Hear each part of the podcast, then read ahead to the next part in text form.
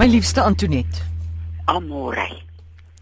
Erge griep en verkoue wat voorlê hierdie winter sê die mense. Het jy daar vir ons raad? Jy ek kry hierdie lieflike oproep verlede week as jy nou verkoue het, mm. dan sny jy twee snye eie, sit hom onder jou voet en trek 'n sokkie aan. Ja. Ek sal dit nou nie doen op eerste afspraak nie. maar wie jy ek sal dit doen. Dit voel vir my dit gaan daai verkoue by jou voete uittrek. Dan is moet jy daarmee slaap. Wat is die storie? Ja, jy slaap heel nag met die met dit op met, met die uh. eie in in die sokkie op jou voet so.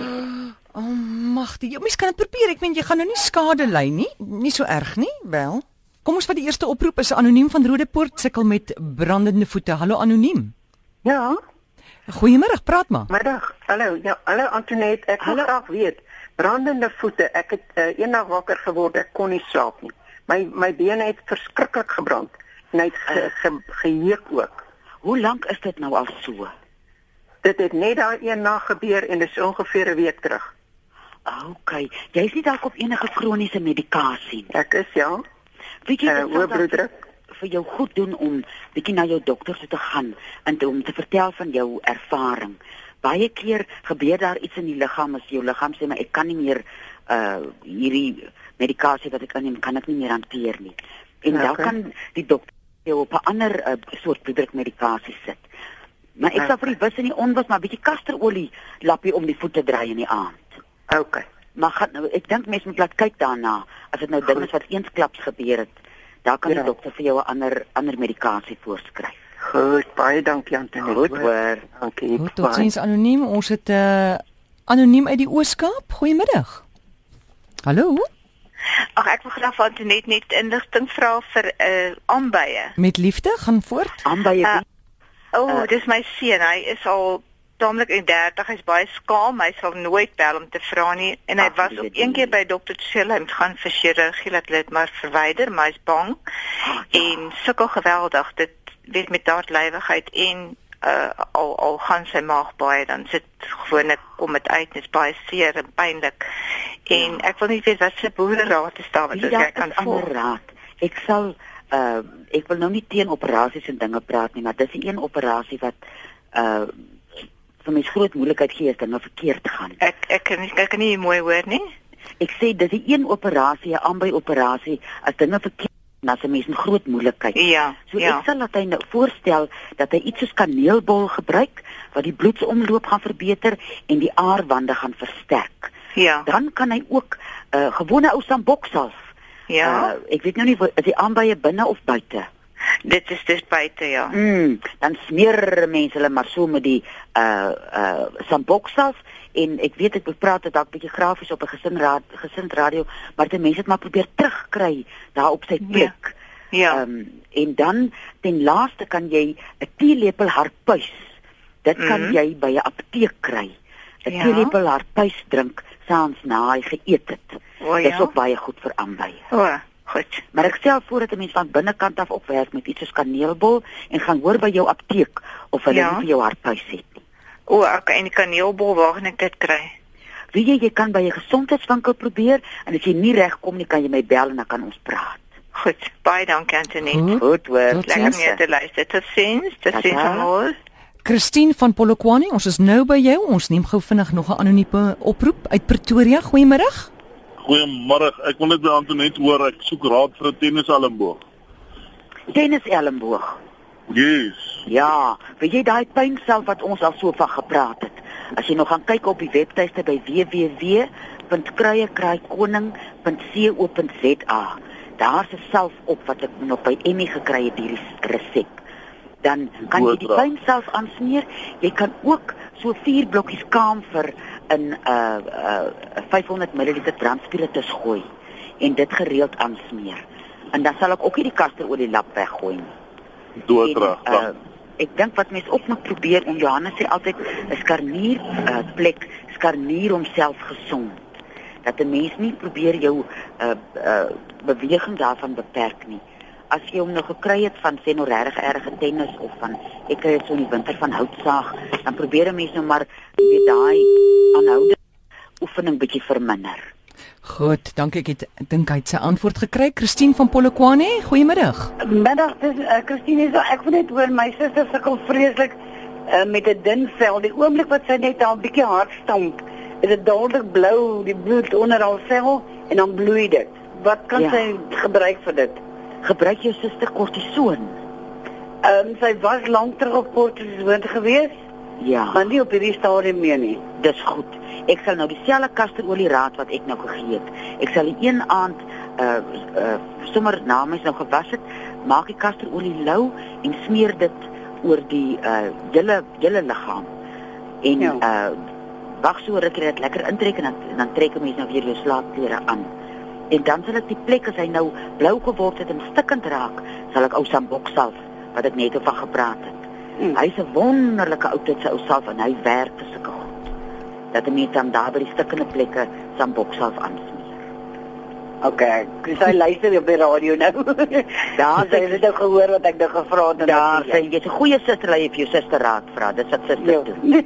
ja. Goed Christine, dankie. Dankie, dankie. Ja. SMS wat hier deurkom wat sê blaas en nierontsteking. Oh, jong, dis aan my pyn. Blaasontsteking kan 'n mens daspos, nee, nierontsteking, daspos en klipkrye gaan jou daarvoor help. Hmm. En vir die blaasontsteking gaan die karmedip saam met die kankerbossie gaan jou help om daai uh want 'n blaasontsteking bly en dan drink mense antibiotika daarvoor en dan gaan dit weg en dan hou hulle op en dan kom dit terug en die die karmedip en die kankerbossie help dat daai ding jou eenmal verlaat. En die die geheim hier is is dat 'n mens nie sal ophou as dit as die ongemak verby is nie. Dat jy sal aanhou vir iets soos 3 maande, dan kan 'n mens uh baie mense se se blaasinfeksie kom weer en weer terug. Maar dat 'n mens 'n 3 maande voorraad kry, jy kan uh oor 'n lang duur gesond hou. Wat's nou weer die emosionele goed agter 'n blaasinfeksie? Ek het nog gewonder of ek dit moet sê want daar sê 'n mooi woord om dit te sê nie, maar mense kan die Engelse het so 'n woord. Dis as 'n mens vreeslik vies is. Uh, Uh daar mens kan nou nie die op die maar jy het dit al op die radio gesê, maar Het ek al gesê, Ek kan dit nie sê nie. Ja, jy het dit al gesê. Nou toe dan sê ek dit vandag weer. Die Engelse woord of as 'n mens vreeslik lank pissed off is oor iets, Mm, dan begin iemand, jou ja. fisiese blaas naam sukkel. En as dit daai emosionele ding so die kankerbos en die karmedip gaan help, maar jy moet ook daai ding laat gaan. Vergewe en vergewe en vergeet dat jou blaas kan ontspan. Goed, ons gaan nou weer nog iemand hierso op die lyn kry. Antoinette, jy het verlede week hier kom nou weer daai SMS deur dat jy 'n vrou het gesê haar man het 'n as dit 'n slap oog of 'n lang oog. Ja, toe sê kom stamp om die roosbome. Ja. Ja, sy sê dit het nie gewerk nie. O, oh, ou se doringbome toe met daai man. Nee, maar, maar is rose nie doringbome, hoe kan nie? Nee, maar 'n doringboom met 'n ver langer doring, my suster, jy stamp hom sommer dat dit amper by sy voorkop uitkom in 'n doringboom in. die roosbome was net was net 'n waarskuwing. Goed, gooi hom in die doringbome in. ja. Goed, kom ons kyk hierso, ons het hierso vir um, ons het vir Julius gehad, ons het hom verloor. Uh Reinhard, goeiemôre. Goeiemiddag. Ek wil anoniem bly. Goed, Ek, o. ek wil net sê die beste raad vir Hm. aanbye in die lewe is TCP. Kry mens nog TCP? Ja, hy hy's nou 3CP. Ja. My gomma want ek ken hom. Van hoe dit my pappa. was- Gewone TCP in plek van die T is dit 'n 3. Okay. Nou drink jy hom nou, of hy nou weer hom aan? gekom. Goed. Drink jy hom? Nee nee, jy smeer hom, jy was klaar hom gestort op 'n bad en dan smeer jy hom aan. Hy Hy brand, maar hy is skoon. Hy, dit jy smeer gebruik nie baie nie. Ja, ja, en ek dink die ding is daar dat dat daai plek nie 'n uh, uh, infeksie kry nie. Hy moet hy moet skoon bly, so hy moet Ja, hy kyk gemaak TCP word. is mos skoon, dis 'n reinigingsding. Ja. O, 3CP, hoor nou vir hom. Ek gaan hom loop soek in die in die apteek. Baie dankie dat jy Daar dit is niks beter nie. Goed, dankie. Dankie. Okay. Goed, totsiens. Bye. Hier is Reinhard nou uiteindelik. Reinhard van Bloemfontein. Hallo Reinhard. Goeiemôre. Ons kry nie vir Reinhard nie. Reinaard die Vos. Hallo. Hallo, met wie praat ons? Dis Christine wat praat. O, hallo, gesien. Ja, Praat maar. ehm um, ek wil net uitvind 'n raad vir ringwurm. My seun het ringwurm, sy hele vel is vol sulke skurwe kolle. Ah, weet jy, vat nou 'n potjie vaseline met vier koevertjies grandpa poeier daarin. Grandpa poeier. Dan haal jy 'n bietjie van die vaseline uit. Dit met die ou tyd se sommige gewone ou ou tyd se een wat nie gegeurd is nie. Meng hom lekker in, sit daai uh, vaseline wat jy uitgehaal het terug en smeer daai kind blink. Okay. Ja. Goed. Baie Goed baie dankie. Goed, Totsiens. Tata. Iemand vra hier raad vir 'n mantelvliesbreek. O, oh, dis 'n ongemaklike ding wie jy Ja, mens moet maar hier sit nou weer terug by my kasterolie, maar nou sit by daai uitrolwatte. Dan rol jy vir jou 'n stuk van jou kuiltjie tot hier onder jou maag van die uitrolwatte en bedrup hom goed met kasterolie en maak daai buiksaam so toe. Hy gaan daai uh ongemak wat 'n mens het as gevolg van die mantelvliesbreek gaan hy verminder.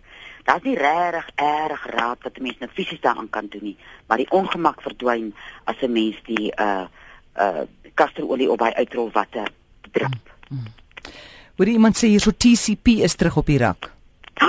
Dis die beste nuus van die jaar. Is dit? Ek gaan Vrydag in Dorpel gaan vir my botteltjie loop koop. O, hulle dink my so in die ou tyd. Hy's lyk hy hy't so 'n mooi vorm, ek wonder hoe lyk hy nou.